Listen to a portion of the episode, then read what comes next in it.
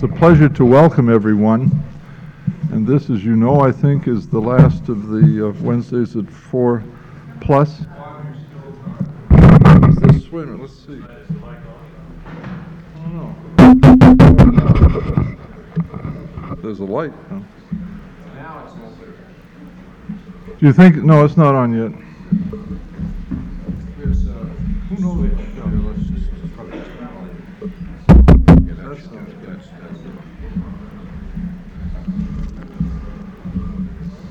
As you prob- welcome, and as you probably know, this is the last of the Wednesdays at four plus terrific uh, activities. And happily and fittingly, our, our last terrific guest is uh, Paul Auster. His work is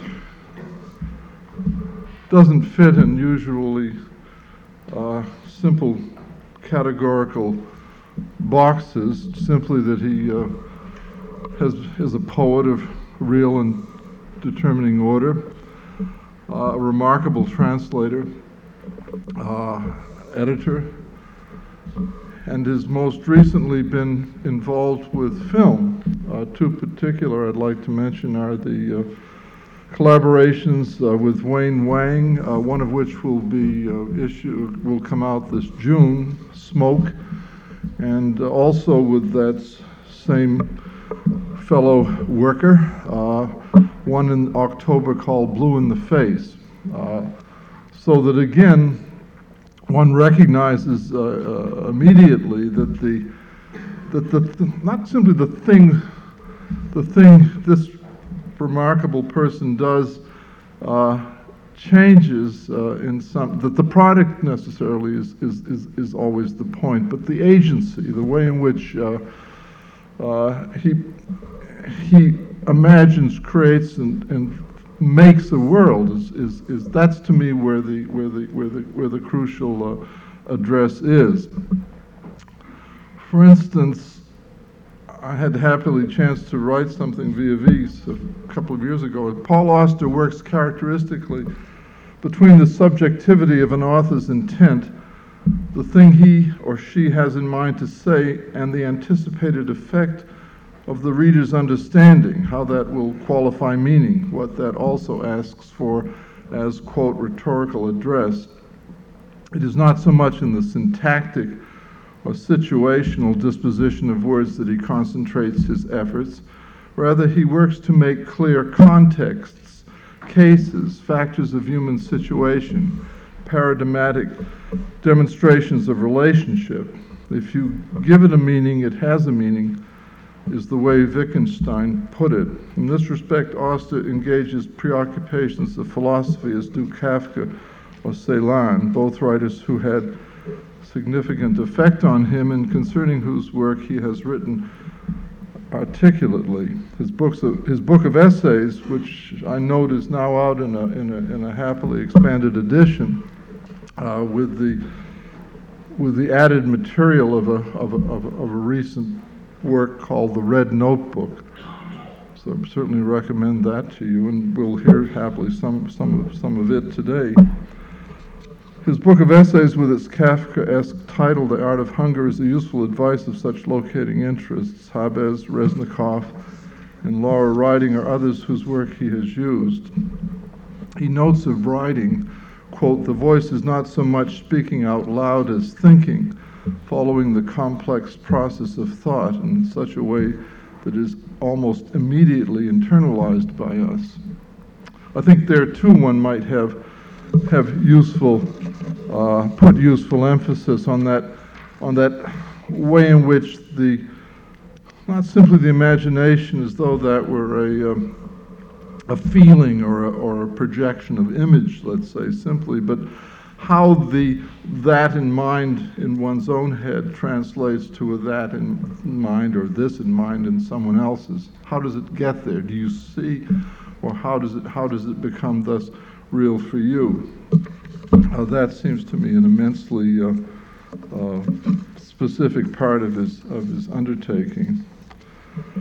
Thinking of this variousness, uh, I also have long been attracted, as I, as I think I mentioned, to his work as a translator, because I think that's uh, crucial or initial. Uh, one of the most remarkable books he's thus work, done, or translated literally, was is Mallarmé's um, A Tomb for Anatole, uh, which was his painful attempt, uh, two hundred two fragments which make up Mallarmé's painful attempt, attempt to locate in mind and feeling his eight-year-old son's death. From Mallarmé's letters, one knows well how complex and displacing this despairing time was for him, as his attempt to make it make a means for the irrevocable loss to be admitted. A Tomb for Anatole grasps as it can Mallarmé's intense and conflicting emotions at the prospect of his son's dying, and then in its fact. What survives is, as Auster calls it, quote, a kind of ur-text, the raw data of the poetic process, unquote. Uh, what I found m- remarkable, magnificent, in fact, was, was Paul Auster's ability to uh, to arrive at a, at a at a at a translation literally that continued and and and, and made that uh, that those terms of complex, impossible to resolve feeling so so so so so substantial. Paul Auster's formal resources have therefore long been decisive.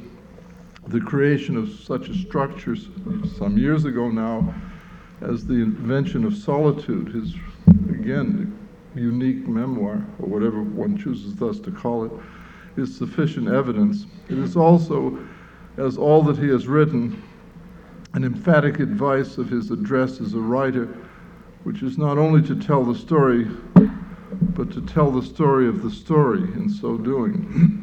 It is a place he is after, a, quote, point in space, unquote, which can, as Wittgenstein put it, be, quote, a place for an argument, unquote.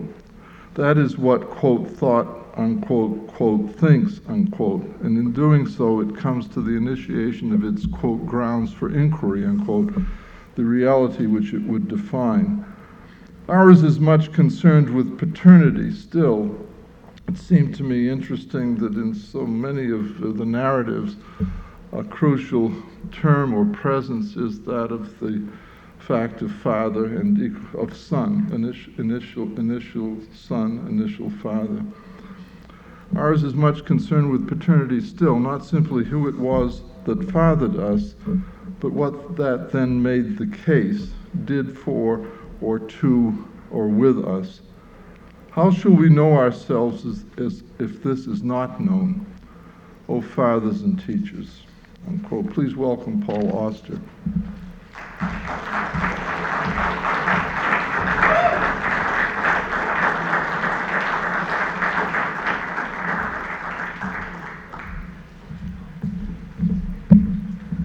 Thanks, Bob.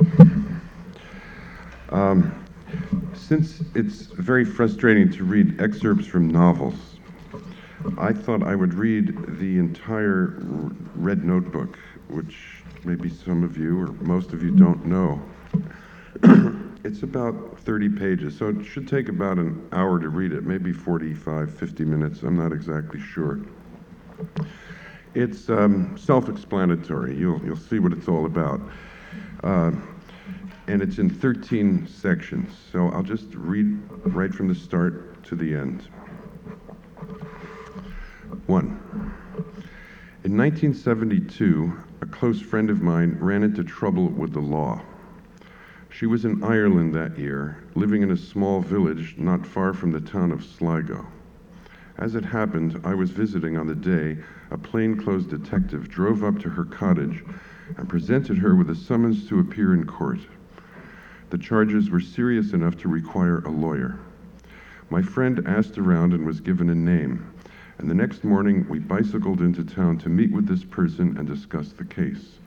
To my astonishment, he worked for a firm called Argue and Fibs, P H I B B S. This is a true story. If there are those who doubt me, I challenge them to visit Sligo and see for themselves if I have made it up or not. I have reveled in these names for the past twenty years, but even though I can prove that Argue and Fibs were real men, the fact that the one name should have been coupled with the other to form an even more delicious joke an out-and-out send-up of the legal profession, is something I still find hard to believe. According to my latest information, three or four years ago, the firm continues to do a thriving business.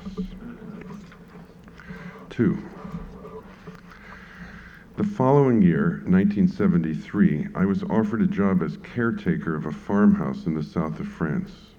My friend's legal troubles were well behind her, and since our on-again, off-again romance seemed to be on-again, we decided to join forces and take the job together. We had both run out of money by then, and without this offer, we would have been compelled to return to America, which neither one of us was prepared to do just yet. It turned out to be a curious year. On the one hand, the place was beautiful, a large eighteenth century stone house bordered by vineyards on one side and a national forest on the other. The nearest village was two kilometers away, but it was inhabited by no more than forty people, none of whom was under sixty or seventy years old. It was an ideal spot for two young writers to spend a year, and Elle and I both worked hard there, accomplishing more in that house than either one of us would have thought possible. On the other hand, we lived on the brink of permanent catastrophe. Our employers, an American couple who lived in Paris, sent us a small monthly salary, fifty dollars, a gas allowance for the car, and money to feed the two Labrador retrievers who were part of the household. All in all, it was a generous arrangement. There was no rent to pay, and even if our salary fell short of what we needed to live on, it gave us a head start on each month's expenses. Our plan was to earn the rest by doing translations. Before leaving Paris and settling in the country, we had set up a number of jobs to see us through the year. What we had neglected to take into account was that publishers are often slow to pay their bills. We'd also forgotten to consider that checks sent from one country to another can take weeks to clear, and that once they do, bank charges and exchange fees cut into the amounts of those checks. Since Elle and I had left no margin of, for error or miscalculation, we often found ourselves in quite desperate straits. I remember savage nicotine fits, my body numb with need as I scrounged among sofa cushions and crawled behind cupboards in search of loose coins. For eighteen centimes, about three and a half cents, you could buy a brand of cigarettes called Parisienne, which were sold in packs of four. I remember feeding the dogs and thinking that they ate better than I did. I remember conversations with Elle when we seriously considered opening a can of dog food and eating it for dinner. Our only other source of income that year came from a man named James Sugar. I don't mean to insist on metaphorical names, but facts are facts, and there's nothing I can do about it. Sugar worked as a staff photographer for National Geographic, and he entered our lives because he was collaborating with one of our employers on an article about the region. He took pictures for several months, crisscrossing Provence in a rented car provided by his magazine, and whenever he was in our neck of the woods, he would spend the night with us. Since the magazine also provided him with an expense account, he would very graciously slip us the money that had been allotted for his hotel costs. If I remember correctly, the sum came to fifty francs a night. In effect, Elle and I became his private innkeepers, and since Sugar was an amiable man into the bargain, we were always glad to see him. The only problem was that we never knew when he was going to turn up. He never called in advance, and more often than not, weeks would go by between his visits. We therefore learned not to count on Mister Sugar. He would arrive out of nowhere, pulling up in front of the house in a shiny blue car, stay for a night or two, and then disappear again. Each time he left, we assumed that was the last time we would ever see him. The worst moments came for us in the late winter and early spring. Checks failed to arrive. One of the dogs was stolen, and little by little we ate our way through the stockpile of food in the kitchen. In the end, we had nothing left but a bag of onions, a bottle of cooking oil, and a packaged pie crust that someone had bought before we ever moved into the house, a stale remnant from the previous summer. Elle and I held out all morning and into the afternoon, but by two thirty, hunger had gotten the better of us, and so we went into the kitchen to prepare our last meal. Given the paucity of elements we had to work with, an onion pie was the only dish that made sense. After our concoction had been in the oven for what seemed a sufficient length of time, we took it out, set it on the table, and dug in. Against all our expectations, we both found it delicious. I think we even went so far as to say that it was the best food we had ever tasted. But no doubt that was a ruse, a feeble attempt to keep our spirits up. Once we had chewed a little more, however, disappointment set in. Reluctantly, ever so reluctantly, we were forced to admit that the pie had not yet cooked through, that the center was still too cold to eat. There was nothing to be done but put it back in the oven for another ten or fifteen minutes. Considering how hungry we were, and considering that our salivary glands had just been activated, relinquishing the pie was not easy. To stifle our impatience, we went outside for a brief stroll, thinking that time would pass more quickly if we removed ourselves from the good smells in the kitchen. As I remember it, we circled the house once, perhaps twice. Perhaps we drifted into a deep conversation about something, I can't remember. But however it happened, and however long we were gone, by the time we entered the house again, the kitchen was filled with smoke. We rushed to the oven and pulled out the pie, but it was too late. Our meal was dead. It had been incinerated, burned to a charred and blackened mass, and not one morsel could be salvaged. It sounds like a funny story now, but at the time it was anything but funny. We had fallen into a dark hole, and neither one of us could think of a way to get out. In all my years of struggling to be a man, I doubt there has ever been a moment when I felt less inclined to laugh or crack jokes. This was really the end. And it was a terrible and frightening place to be. That was at four o'clock in the afternoon. Less than an hour later, the errant Mister Sugar suddenly appeared, driving up to the house in a cloud of dust, gravel and dirt crunching all around him. If I think about it hard enough, I can still see the naive and goofy smile on his face as he bounced out of the car and said hello. It was a miracle. It was a genuine miracle, and I was there to witness it with my own eyes, to live it in my own flesh. Until that moment, I had thought those things happened only in books. Sugar treated us to dinner that night in a two-star restaurant. We ate copiously and well. We emptied several bottles of wine. We laughed our heads off. And yet, delicious as that food might have been, I can't remember a thing about it. But I have never forgotten the taste of the onion pie. Three. Not long after I returned to New York, July nineteen seventy-four, a friend told me the following story. It was set in Yugoslavia during what must have been the last months of the Second World War. S's uncle was a member of a Serbian partisan group that fought against the Nazi occupation. One morning, he and his comrades woke up to find themselves surrounded by German troops. They were holed up in a farmhouse somewhere in the country. A foot of snow lay on the ground, and there was no escape. Not knowing what else to do, the men decided to draw lots. Their plan was to burst out of the farmhouse one by one, dash through the snow, and see if they couldn't make it to safety. According to the results of the draw, S's uncle was supposed to go third. He watched through the window as the first man ran out into the snow-covered field. There was a barrage of machine gun fire from across the woods, and the man was cut down. A moment later, the second man ran out, and the same thing happened. The machine guns blasted, and he fell down dead in the snow. Then it was my friend's uncle's turn. I don't know if he hesitated at the doorway. I don't know what thoughts were pounding through his head at that moment. The only thing I was told was that he started to run, charging through the snow for all he was worth. It seemed as if he ran forever. Then, suddenly, he felt pain in his leg. A second after that, an overpowering warmth spread through his body, and a second after that, he lost consciousness. When he woke up, he found himself lying on his back in a peasant's cart. He had no idea how much time had elapsed, no idea of how he had been rescued. He had simply opened his eyes, and there he was, lying in a cart that some horse or mule was pulling down a country road, staring up at the back of a peasant's head. He studied the back of that head for several seconds, and then, Loud explosions began to erupt from the woods. Too weak to move, he kept looking at the back of the head, and suddenly it was gone. It just flew off the peasant's body.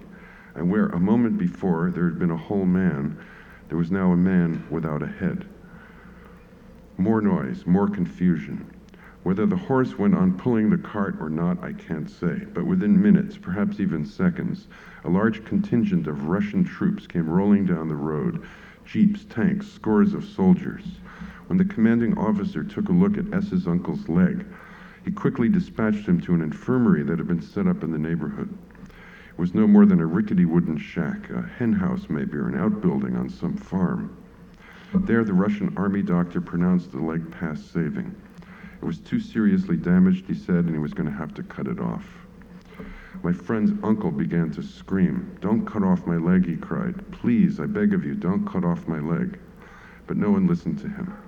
The medic strapped him to the operating table, and the doctor picked up the saw. Just as he was about to pierce the skin of the leg, there was another explosion. The roof of the infirmary collapsed. The walls fell down. The entire place was obliterated. And once again, S's uncle lost consciousness. When he woke up this time, he found himself lying in a bed. The sheets were clean and soft. There were pleasant smells in the room, and his leg was still attached to his body. A moment later, he was looking into the face of a beautiful young woman. She was smiling at him and feeding him broth with a spoon. With no knowledge of how it had happened, he had been rescued again and carried to another farmhouse. For several minutes after coming to, as his uncle wasn't sure if he was alive or dead, it seemed possible to him that he had woken up in heaven.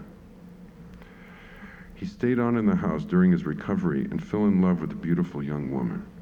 But nothing ever came of that romance.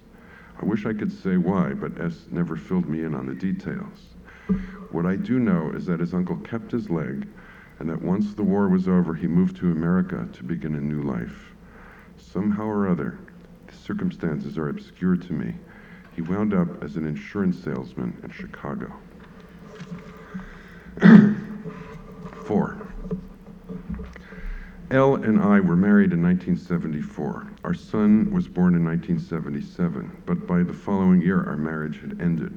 None of that is relevant now, except to set the scene for an incident that took place in the spring of nineteen eighty. We were both living in Brooklyn then, about three or four blocks from each other, and our son divided his time between the two apartments. One morning, I had to stop by Elle's house to pick up Daniel and walk him to nursery school. I can't remember if I went inside the building or if Daniel came down the stairs himself, but I vividly recall that just as we were about to walk off together, Elle opened the window of her third-floor apartment to throw me some money. Why she did that is also forgotten.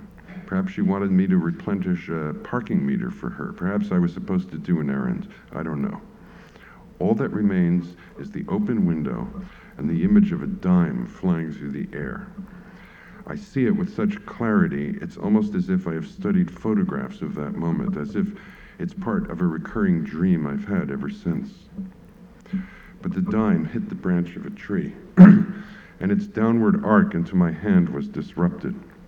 It bounced off the tree, landed soundlessly somewhere nearby, and then it was gone. I remember bending down and searching the pavement, digging among the leaves and twigs at the base of the tree, but the dime was nowhere to be found. I can place that event in early spring because I know that later the same day I attended a baseball game at Shea Stadium, the opening game of the season. A friend of mine had been offered tickets, and he had generously invited me to go along with him. I'd never been to an opening game before, and I remember the occasion well. We arrived early, something about collecting the tickets at a certain window, and as my friend went off to complete the transaction, I waited for him outside one of the entrances to the stadium. Not a single soul was around. I ducked into a little alcove to light a cigarette. A strong wind was blowing that day. And there, sitting on the ground, not two inches from my feet, was a dime. I bent down, picked it up, and put it in my pocket. Ridiculous as it might sound, I felt certain that it was the same dime I had lost in Brooklyn that morning. five. In my son's nursery school, there was a little girl whose parents were going through a divorce. I particularly liked her father, a struggling painter who earned his living by doing architectural renderings. His paintings were quite beautiful, I thought, but he never had much luck in convincing dealers to support his work. The one time he did have a show, the gallery promptly went out of business. B was not an intimate friend, but we enjoyed each other's company, and whenever I saw him, I would return home with renewed admiration for his steadfastness and inner calm. He was not a man who grumbled or felt sorry for himself. However gloomy things had become for him in recent years, endless money problems, lack of artistic success, threats of eviction from his landlord, difficulties with his ex-wife, none of it seemed to throw him off course. He continued to paint with the same passion as ever, and like and unlike so many others, he never expressed any bitterness or envy toward less talented artists who were doing better than he was. When he wasn't working on his own canvases, he would sometimes go to the Metropolitan Museum and make copies of the old masters. I remember a Caravaggio he once did that struck me as utterly remarkable. It wasn't a copy so much as a replica, an exact duplication of the original. On one of those visits to the museum, a Texas millionaire spotted B at work and was so impressed that he commissioned him to do a copy of a Renoir painting, which he then presented to his fiancée as a gift. B was exceedingly tall, six five or six six, good-looking and gentle in his manner, qualities that made him especially attractive to women. Once his divorce was behind him and he began to circulate again, he had no trouble finding female companions. I only saw him about two or three times a year, but each time I did, there was another woman in his life. All of them were obviously mad for him. He had only to watch them looking at B to know how they felt. But for one reason or another, none of these affairs lasted very long. After two or three years, B's landlord finally made good on his threats and evicted him from his loft.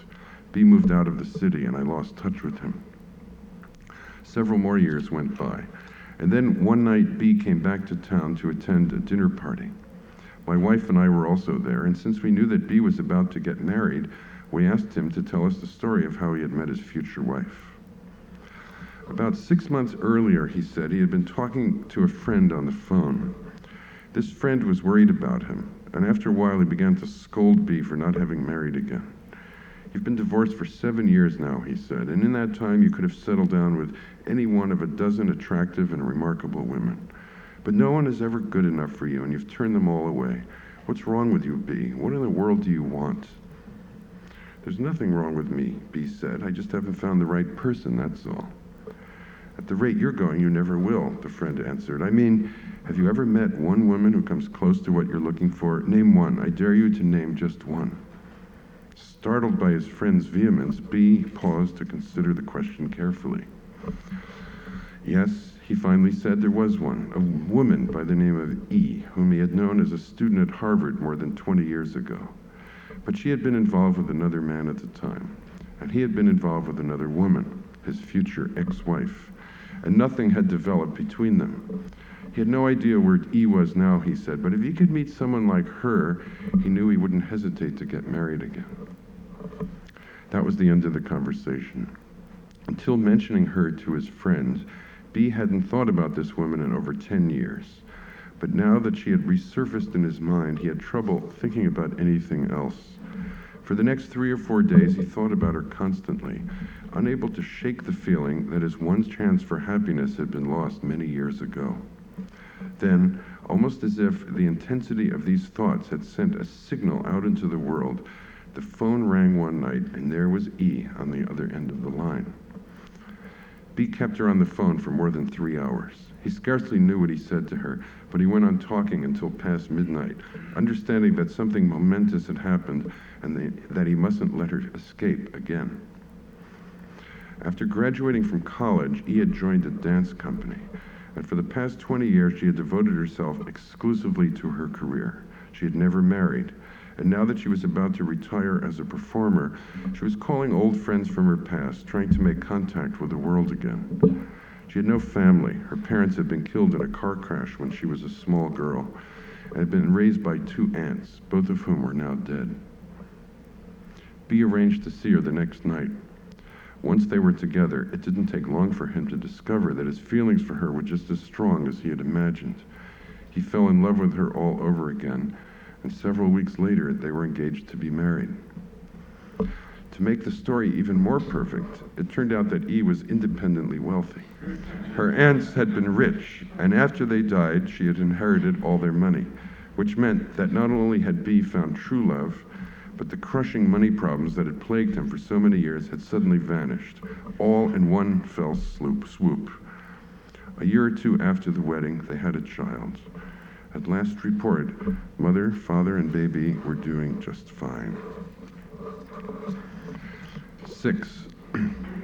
In much the same spirit, although spanning a shorter period of time, several months as opposed to twenty years, another friend, R, told me of a certain out-of-the-way book that he had been trying to locate without success, scouring bookstores and catalogs for what was supposed to be a remarkable work that he very much wanted to read, and how, one afternoon as he made his way through the city, he took a shortcut through Grand Central Station, walked up the staircase that leads to Vanderbilt Avenue, and caught sight of a young woman standing by the marble railing with a book in front of her, the same book he had been trying so desperately to track down. Although he is not someone who normally speaks to strangers, R was too stunned by the coincidence to remain silent. "Believe it or not," he said to the young woman, "I've been looking everywhere for that book." "It's wonderful," the wo- young woman answered. "I just finished reading it." "Do you know where I could find another copy?" R asked. "I can't tell you how much it would mean to me." "This one is for you," the woman answered. "But it's yours," R said. "It was mine," the woman said, "but now I'm finished with it. I came here today to give it to you." Seven. Twelve years ago, my wife's sister went off to live in Taiwan. Her intention was to study Chinese, which she now speaks with breathtaking fluency, and to support herself by giving English lessons to native Chinese speakers in Taipei. That was approximately one year before I met my wife, who was then a graduate student at Columbia University. One day, my future sister-in-law was talking to an American friend, a young woman who had also gone to Taipei to study Chinese. The conversation came around to the subject of their families back home, which in turn led to the following exchange.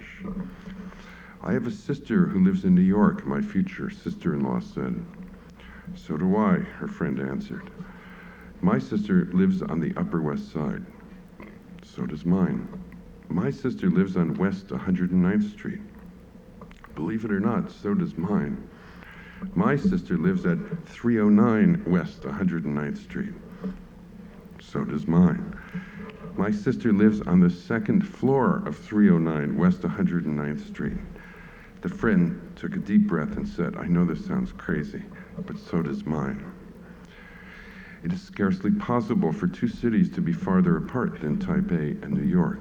They are at opposite ends of the earth, separated by a distance of more than ten thousand miles, and when it is day in one, it is night in the other. As the two young women in Taipei marveled over the astounding connection they had just uncovered, they realized that their two sisters were probably asleep at that moment. On the same floor of the same building in northern Manhattan, each one was sleeping in her own apartment, unaware of the conversation that was taking place about them on the other side of the world. Although they were neighbors, it turned out that the two sisters in New York did not know each other. When they finally met two years later, neither one of them was living in that building anymore. Siri and I were married then.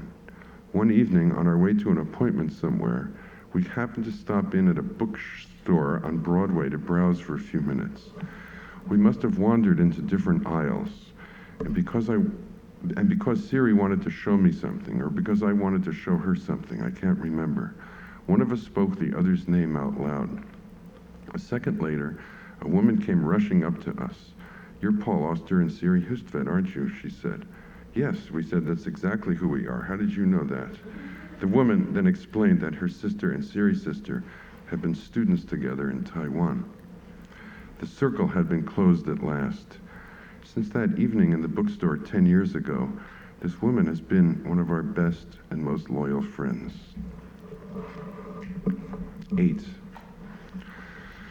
Three summers ago, a letter turned up in my mailbox. It came in a white oblong envelope and was addressed to someone whose name was unfamiliar to me, Robert M. Morgan of Seattle, Washington.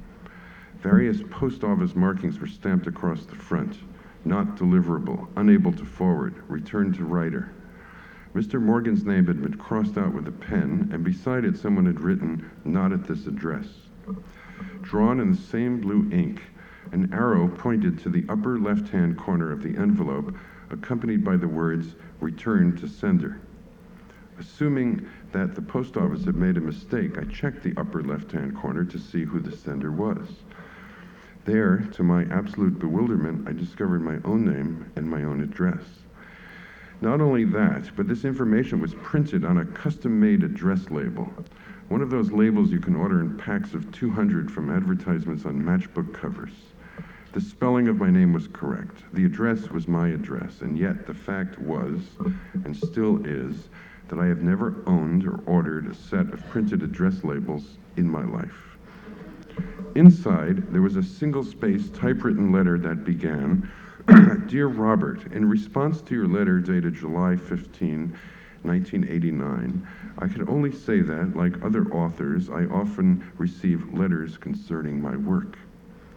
Then, in a bombastic, pretentious style, riddled with quotations from French philosophers and oozing with a tone of conceit and self-satisfaction, the letter writer went on to praise Robert for the ideas he had developed about one of my books and a college course on the contemporary novel.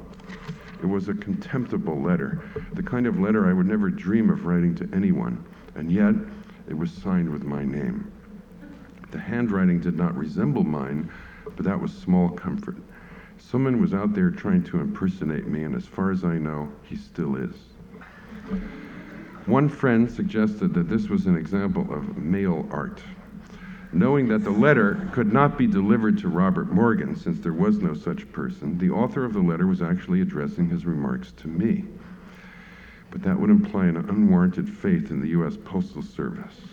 And I doubt that someone who would go to the trouble of ordering address labels in my name and then sitting down to write such an arrogant, high-flown letter would leave anything to chance.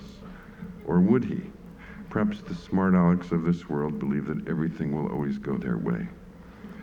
I have scant hope of ever getting to the bottom of this little mystery. The prankster did a good job of covering his tracks, and he has not been heard from since.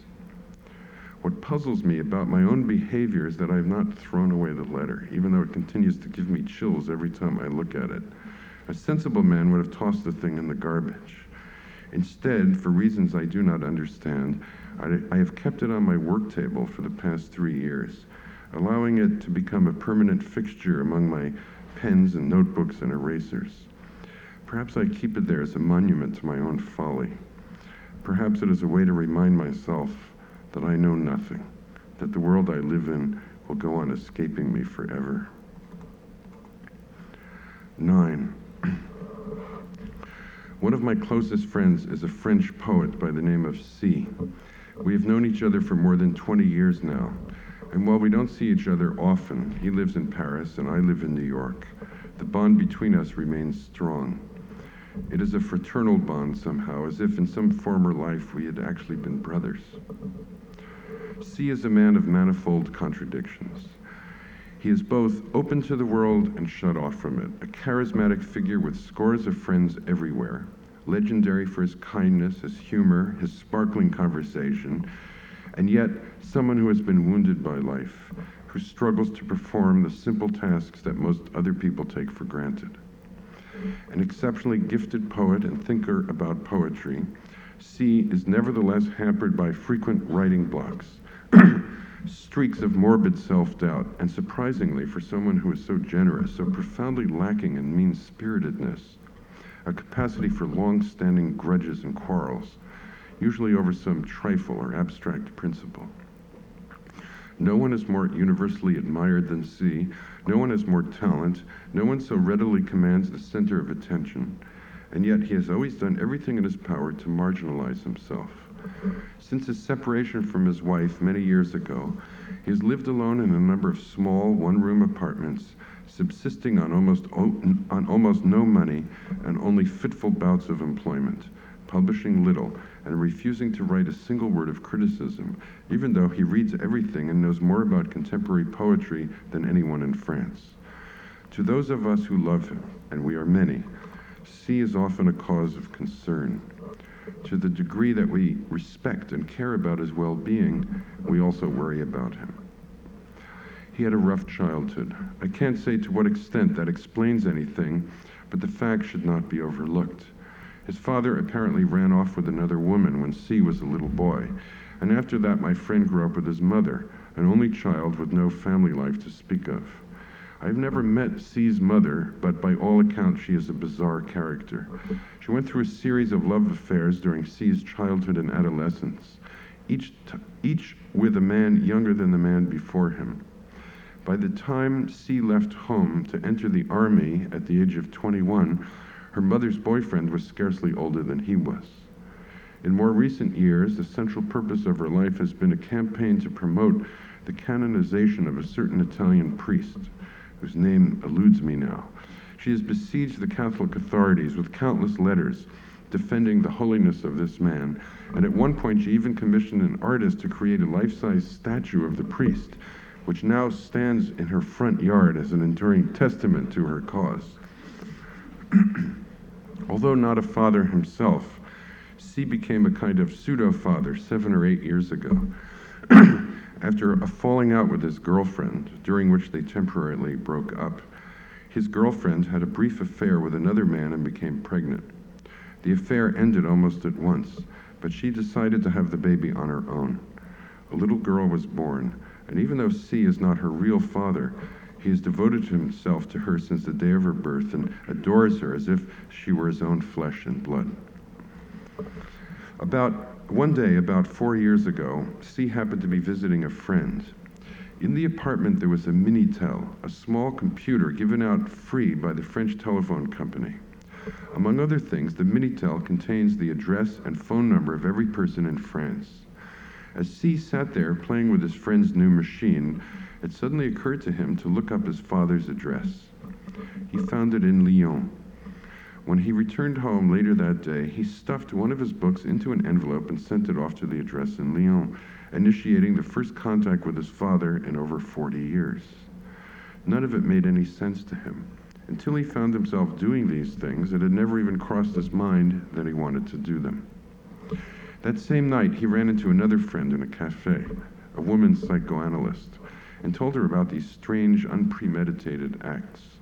It was as if he had felt his father calling out to him, he said, as if some uncanny force had been unleashed in, it's, had unleashed itself inside him. Considering that he had absolutely no memories of the man, he couldn't even begin to guess when they had last seen each other. The woman thought for a moment and said, "How old is L?" referring to C's girlfriend's daughter. Three and a half, C answered. "I can't be sure," the woman said, "but I'd be willing to bet that you were three and a half the last time you saw your father.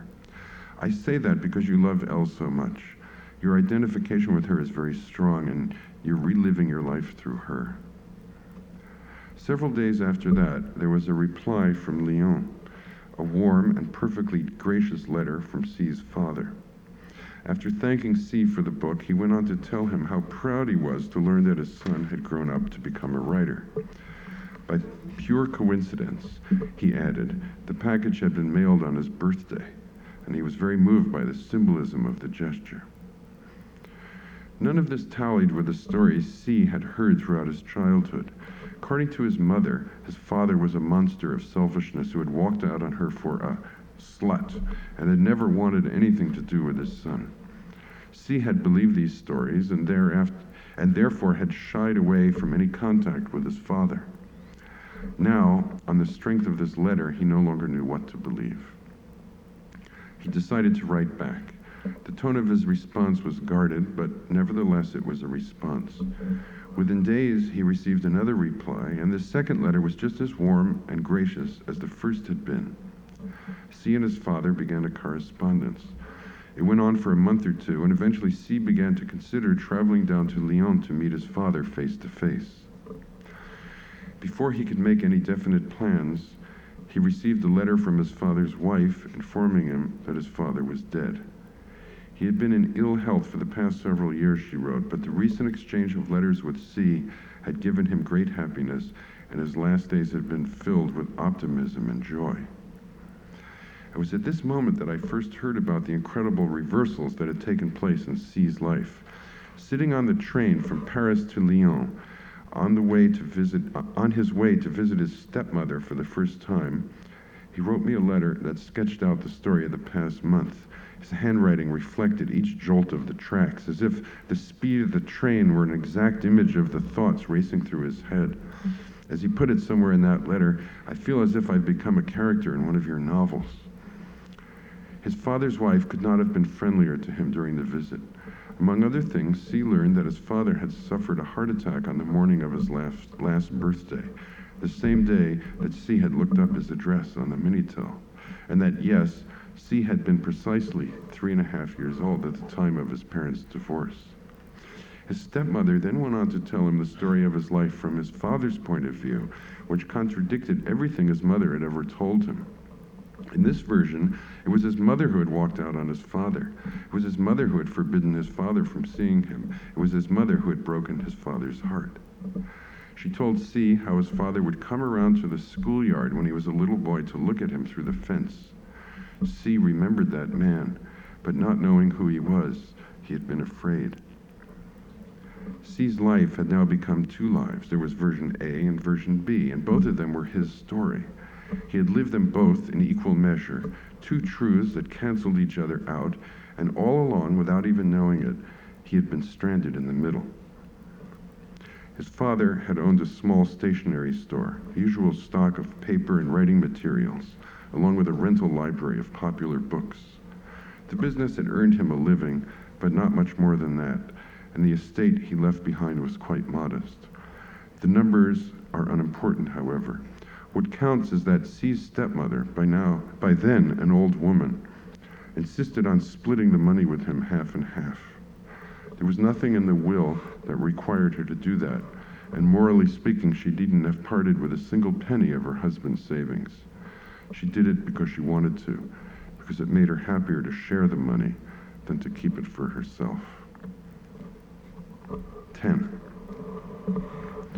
In thinking about friendship, particularly about how some friendships endure and others don't, I am reminded of the fact that in all my years of driving, I have had just four flat tires, and that on each of these occasions, the same person was in the car with me, in three different countries, spread out over a period of eight or nine years. Jay was a college friend, and though there was always an edge of unease and conflict in our relations, for a time we were close. One spring, while we were still undergraduates, we borrowed my father's ancient station wagon and drove up into the wilderness of Quebec. The seasons changed more slowly in that part of the world, and winter was not yet over. The first flat tire did not present a problem. We were equipped with a spare. But when a second tire blew out less than an hour later, we were stranded in the bleak and frigid countryside for most of the day. At the time, I shrugged off the incident as a piece of bad luck. But four or five years later, when Jay came to France to visit the house where Elle and I were working as caretakers, in miserable condition, inert with depression and self-pity, unaware that he was overstaying his welcome with us, the same thing happened. We went to Aix-en-Provence for the day, a drive of about two hours, and coming back late that night on a dark backcountry road, we had another flat. Just a coincidence, I thought, and then pushed the event out of my mind. But then, four years after that, in the waning months of my marriage to Elle, Jay came to visit us again, this time in New York State, where Elle and I were living with. Just then, as I waited for a car to pass by, I heard the unmistakable hiss of escaping air. Another tire had gone flat, and this time we hadn't even left the house. Jay and I both laughed, of course, but the truth is that our friendship never really recovered from that fourth flat tire. I'm not saying that the flat tires were responsible for our drifting apart, but in some perverse way, they were an emblem of how things had always stood between us, the sign of some impalpable curse. I don't want to exaggerate, but even now I can't quite bring myself to reject those flat tires as meaningless. For the fact is that Jay and I have lost contact, and we have not spoken to each other in more than ten years. eleven. In nineteen ninety, I found myself in Paris again for a few days.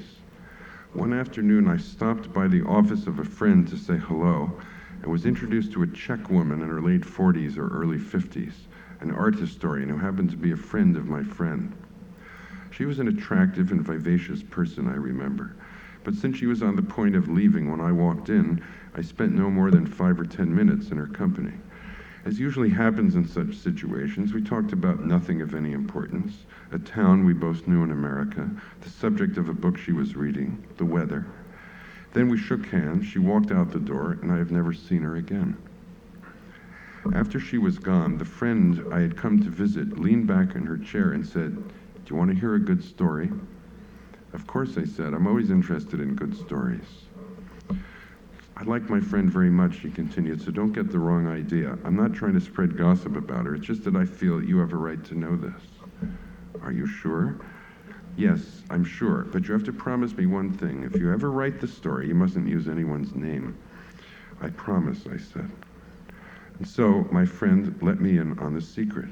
From start to finish, it couldn't have taken her more than three minutes to tell the story I am about to tell now. The woman I had just met was born in Prague during the war. When she was still a baby, her father was captured, impressed into the German army, and shipped off to the Russian front. She and her mother never heard from him again. They received no letters, no news to tell them if he was alive or dead, nothing. The war just swallowed him up, and he vanished without a trace. Years passed. The girl grew up. She completed her studies at the university and became a professor of art history. According to my friend, she ran into trouble with the government during the Soviet crackdown in the late sixties, but exactly what kind of trouble was never made clear to me. Given the stories I know about what happened to other people during that time, it is not very difficult to guess. At some point, she was allowed to begin teaching again. In one of her classes, there was an exchange student from East Germany. She and this young man fell in love, and eventually they were married. Not long after the wedding, a telegram arrived announcing the death of her husband's father. The next day, she and her husband traveled to East Germany to attend the funeral. Once there, in whatever town or city it was, she learned that her now dead father-in-law had been born in Czechoslovakia. During the war, he had been captured by the Nazis, impressed into the German army, and shipped off to the Russian front. By some miracle, he had managed to survive. Instead of returning to Czechoslovakia after the war, however, he had settled in Germany under a new name, had married a German woman, and had lived there with his new family until the day of his death. The war had given him a chance to start all over again, and it seems that he had never looked back. When my friend's friend asked what this man's name had been in Czechoslovakia, she understood that he was her father, which meant, of course, that insofar as her husband's father was the same man, the man she had married was also her brother. twelve. One afternoon many years ago, my father's car stalled at a red light. A terrible storm was raging, and at the exact moment his engine went dead, lightning struck a large tree by the side of the road.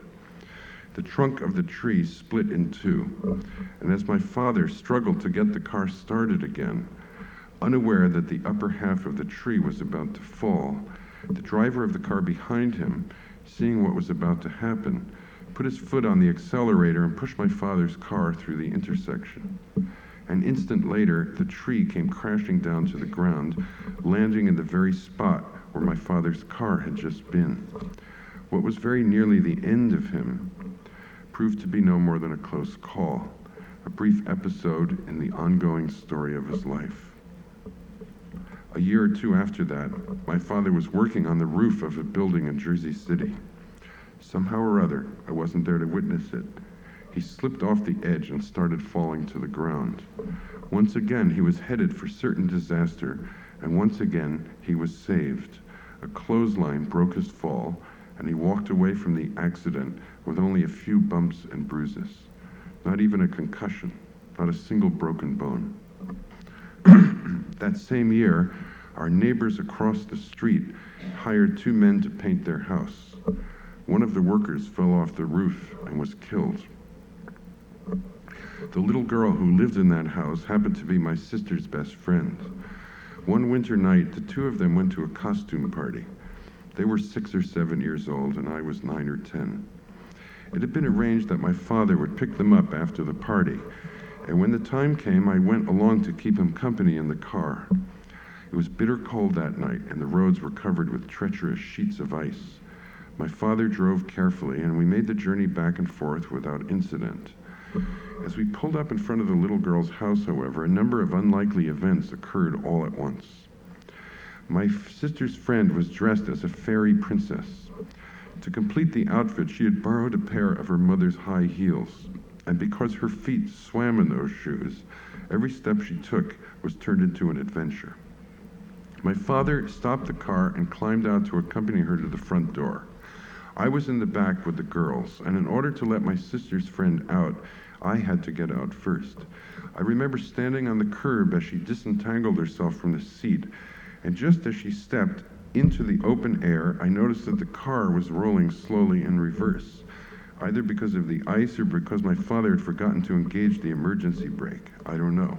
But before I could tell my father what was happening, my friend's, my sister's friend, touched the curb with her mother's high heels and slipped. She went skidding under the car, which was still moving, and there she was, about to be crushed to death by the wheels of my father's Chevy. As I remember it, she didn't make a sound.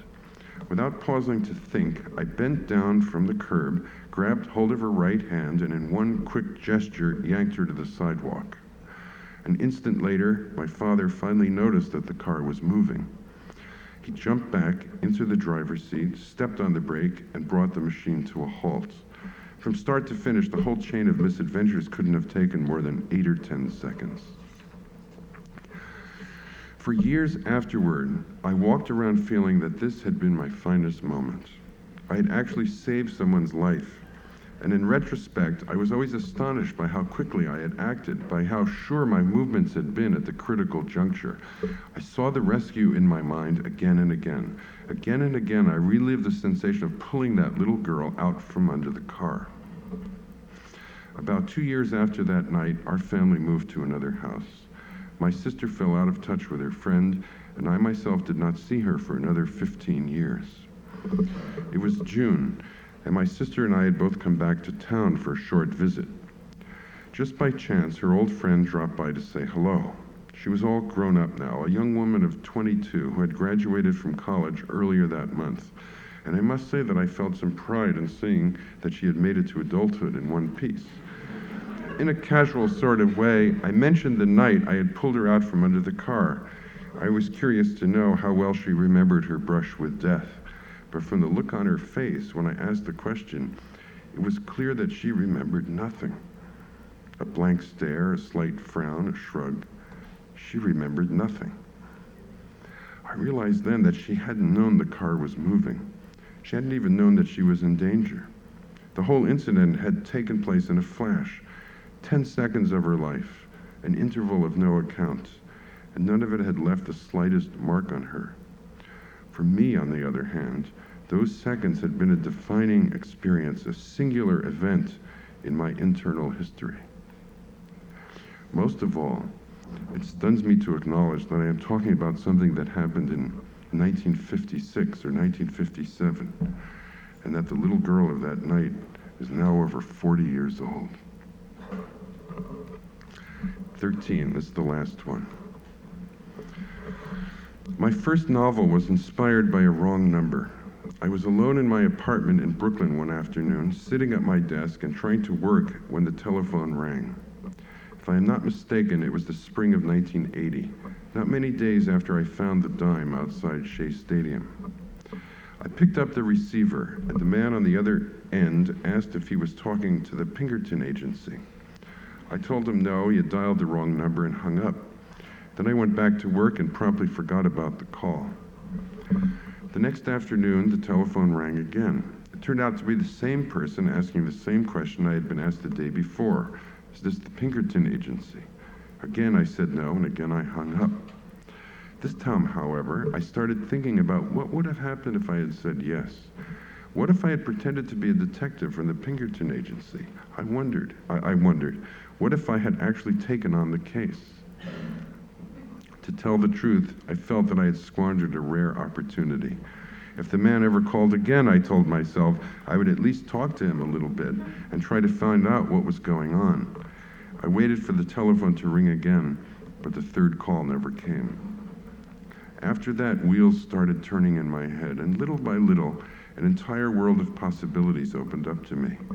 When I sat down to write City of Glass a year later, the wrong number had been transformed into the crucial event of the book, the mistake that sets the whole story in motion. A man named Quinn receives a phone call from someone who wants to talk to Paul Auster, the private detective. Just as I did, Quinn tells the caller he has dialed the wrong number. It happens again the next night, and again Quinn hangs up. Unlike me, however, Quinn is given another chance. When the phone rings again on the third night, he plays along with the caller and takes on the case. Yes, he says, I'm Paul Auster, and at that moment the madness begins. Most of all, I wanted to remain faithful to my original impulse. Unless I stuck to the spirit of what had really happened, I felt there wouldn't have been any purpose to writing the book. That meant implicating myself in the action of the story, or at least someone who resembled me, who bore my name. And it also meant writing about detectives who were not detectives, about impersonation, about mysteries that cannot be solved. For better or worse, I felt I had no choice. All well and good. I finished the book ten years ago, and since then, I have gone on to occupy myself with other projects, other ideas, other books. Less than two months ago, however, I learned that books are never finished, that it is possible for stories to go on writing themselves without an author. I was sitting alone in my apartment in Brooklyn that afternoon. I was alone in my apartment in Brooklyn that afternoon, sitting at my desk and trying to work when the telephone rang. This was a different apartment from the one I had in nineteen eighty, a different apartment with a different telephone number. I picked up the receiver, and the man on the other end asked if he could speak to Mister Quinn. He had a Spanish accent, and I did not recognize the voice. For a moment, I thought it might be one of my friends trying to pull my leg. Mister Quinn, I said, is this some kind of joke or what? No, it wasn't a joke. The man was in dead earnest. He had to talk to Mister Quinn, and would I please put him on the line? Just to make sure, I asked him to spell out the name. The caller's accent was quite thick, and I was hoping that he wanted to talk to Mister Queen, but no such luck. Q U I N N, the man answered. I suddenly grew scared, and for a moment or two I couldn't get any words out of my mouth. I'm sorry, I said at last. There's no Mister Quinn here. You've dialed the wrong number. The man apologized for disturbing me, and then we both hung up. This really happened. Like everything else I have set down in this red notebook, it is a true story. Thanks.